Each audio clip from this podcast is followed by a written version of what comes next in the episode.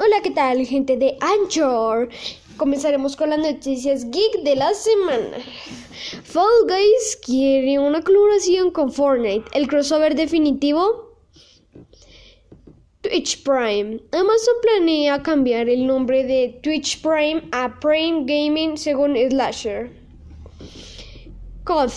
Black Ops Cold War. La presentación del juego podría ser hoy.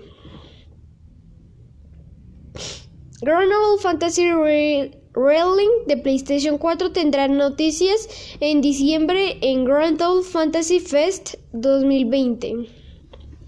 Animal Crossing Horizon es el juego más vendido de la última semana en Reino Unido. Ahora sí ya le diremos las noticias. Con la primera, Fall Guys y Fortnite. El juego que se encarga de parodiar la fórmula del programa Humor Amarillo estaría barajando la posibilidad de proponer a Fortnite una iniciativa conjunta.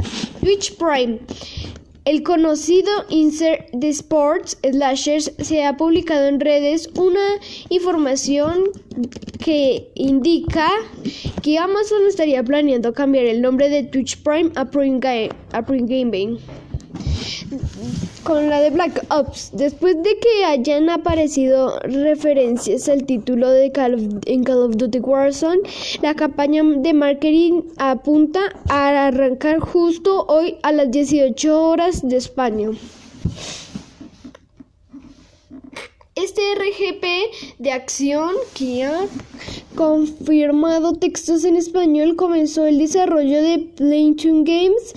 Cy Games se actualizará la información en su próximo evento. Fast and Furious, vamos con la noticia de Animal Crossing. Fast and Furious Crossroads, la única novedad de los últimos días, debuta en el puesto número 17. Estaba planeado lanzarse en las fechas de la nueva película, retrasada a 2021. La compañía prepara su Remedy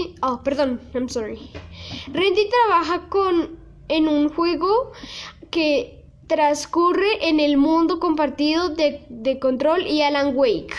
La compañía prepara su Remedy Connected Universe, un universo donde transcurre todos sus juegos. La expansión Away es la primera conexión entre Alan Wake y Control. World of Warcraft Shadows desvela sus mínimos y recomendados. Sus requisitos mínimos y recomendados. La nueva y oscura expansión del popular MMORPG de Blizzard se prepara para debutar este mismo año y ya hemos podido conocer qué tipo de ordenador necesitaremos.